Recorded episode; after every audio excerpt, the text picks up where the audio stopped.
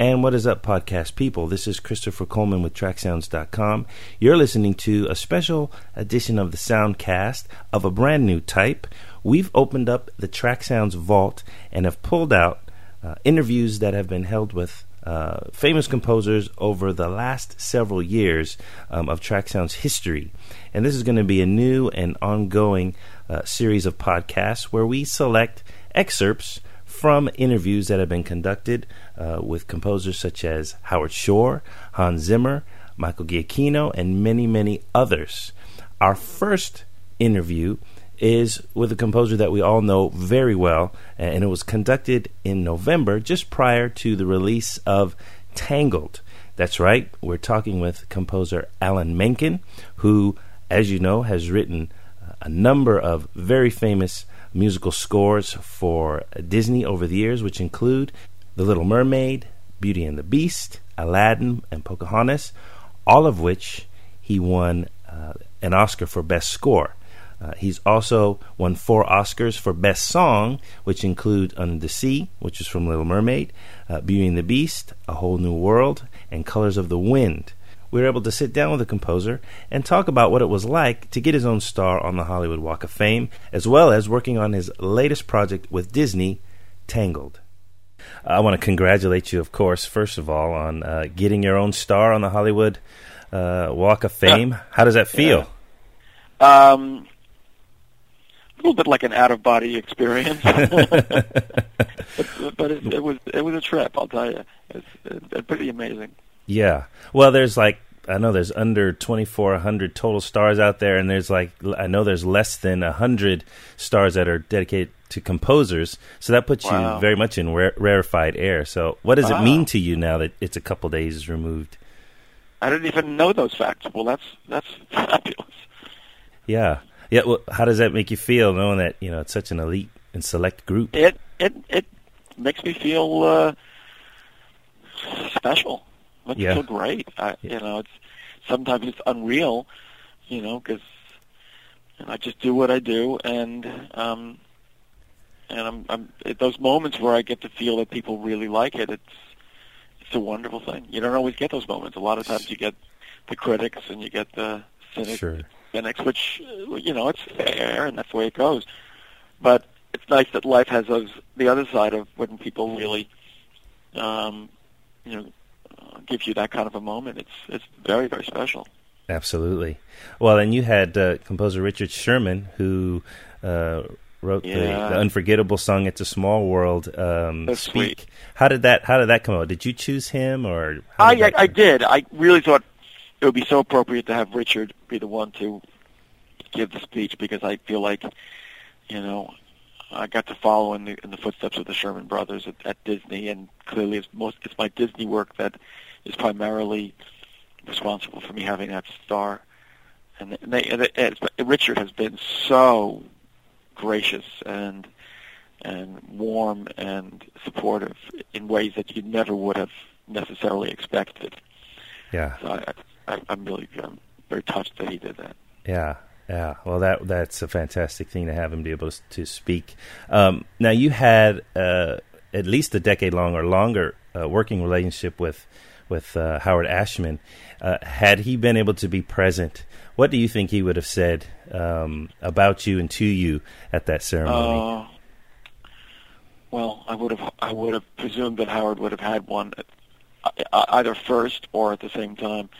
Um, yeah, I think Howard would have expressed his pride in our accomplishments and um, I think he would have said something that probably make me completely break down and cry. Yeah. Um, because he was uh, so smart uh, and um, and perceptive about people and um, and and compassionate. And so uh, that's you know it's a big loss in my life losing losing uh, the writing partner. But that you know it, it, it's, it's going on 20 years since he's been gone. I mean, yeah crazy. And it's a shame that he doesn't have a star there, but I believe he will. Um, well, it's true, and he, he, you know, you're right. Frankly, they should do that tomorrow. yeah, I agree with you. You know, you're right. You know something I hadn't even thought about that. You, you're telling me a lot of things I hadn't thought about. but you know what? Yeah, yeah, he should have a star, and Yeah. they should do that. You know, it's it's hard when you're gone. There's probably nobody lobbying for you to have that. yeah, yeah. Well, I look forward to. I believe it'll happen someday, and uh, he should be play somewhere very close to you. Hopefully, right the next next star over. You know, second Yeah. star to the right will be Howard Ashman to you. That would be Nice wonderful. it. Yeah, really. Um, well, let me talk about, or let me ask you a little bit about your most recent project, um, which is Tangled. And I've listened to the soundtrack already, and I'm, you know, it, what amazes me is that uh, every time out, you're able to capture something that makes it just a, a totally entertaining listen. Both the songs and, of course, the score as well. And, and I'm very, I'm just so entertained by it once again. Um, but the first question that came to my mind was, you know, you've been in this a while, from the Little Mermaid, which was kind of, which was the revival um, animated feature, now up to Tangled, uh, which is a 3D animated film. Uh, how has the process, if it has, how has that process of writing music for these Disney features changed for you? Um, you know, it, it the changes that happen are not really linear. They're more sort of cyclical. You go from periods where people are very supportive to musicals to periods where people are very wary of musicals, Hmm. and um, and you simply have to adjust to those circumstances uh, accordingly. Um, I, I guess the main difference, you know, is simply that I'm older and more experienced. So um, obviously, I have a, I have a greater sense of what it is I do well and what it is I should do. But that said, you know, when you pair me with young directors, they may not want me to be in my comfort zone. So a lot of Hmm. times people will say, "Let's move Alan out of his comfort zone because we want something different." And Hmm. I, I love that and I appreciate that. Yeah. So, you know, the, the main difference is when I come in the room now, I, I suppose, I, I, I carry a lot of extra weight. I'm sort of the, you know, the grand old man or something. You know, people may think to themselves, "Oh, is Alan going to be, uh, you know, the the two ton gorilla in the room, or, or no, eight hundred pound gorilla? That's what it's called." yeah. or is, is Alan going to uh, um, uh, be difficult, or you know, and uh, only because I, you know I've done this a lot, Hmm. and so it's it's it's, it's often important, you know, for me to get off my high horse and allow people to feel that um, it's okay for them to be working on their first musical, and for me to be in there with them, discovering along with them, and Right. uh, so it's a challenge for me too.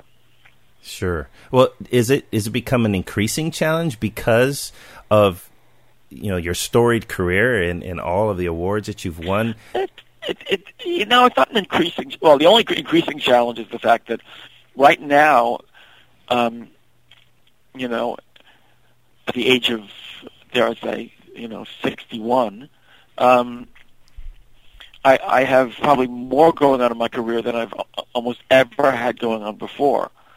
And, and there were periods with like Mermaid and Beauty, and, and, and there I was juggling a lot of things, but I am juggling a lot of things that are all you know, going into production, you know, mostly stage things right now.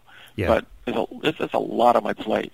Yeah. Um, so, uh, the, you know, the challenge is just not getting exhausted, to be honest. I haven't had a good vacation in quite a while, and that, that's upsetting to me.